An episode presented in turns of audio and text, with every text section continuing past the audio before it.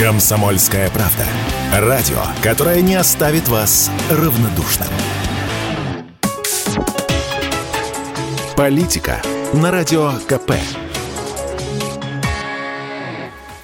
Владимир Варсобин для радио «Комсомольская правда». А теперь давайте спокойно посмотрим на знаменитую голую вечеринку Ивлеевой, преодолевая брезгливость. И, кстати, согласен, даже мне, терпимому к чужим свободам и фантазиям, придется признать, если и предъявлять голые тела публике, то, пожалуй, лучше не в изношенном, а в крепком, красивом, простите, кондиционном виде, а не так нагло. Иначе, фу, иначе снова, простите, лучше не предъявлять. Из всех оскорблений чувств только оскорбление чувства прекрасного достойно Уголовного кодекса. Ну ладно, исследуем с отрешенностью патологоанатома. А куда деваться, если это рассматривают миллионы? Итак, полуголый Киркоров, какой-то перец в носке, тефлоновая во всех смыслах Собчак. Сначала я подумал с тоской, какая глупость. Это ж как можно не чувствовать страну, народ, время? Неужели эта горе-тусовка считает, что можно не замечать военную реальность и жить как в старину, вызывающее весело, беззаботно демонстрируя бриллианты между ног? Словно сейчас безыдейный 2008, а не мобилизационный 23 в то время как идут военные действия, мысли людей направлены... Тут я задумался, подождите, подождите, а куда направлены? Куда по-настоящему направлены мысли людей?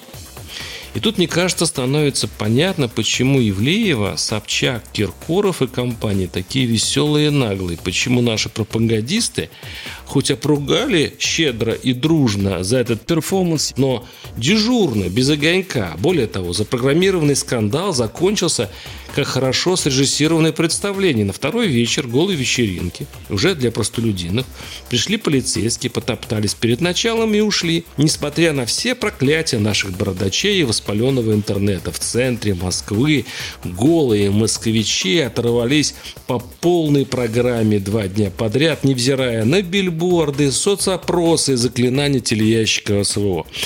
И самое странное – Куда исчезли все эти летучие отряды по борьбе за нравственность? Почему они не сорвали это многодневное шоу физически, не потратили ни капли краски, не пролили ни капли крови, а лишь нарисовали жалобу в прокуратуру? Думаю я, вот в чем суть этой прекрасно сооруженной, рискованной, но дьявольски тонкой провокации?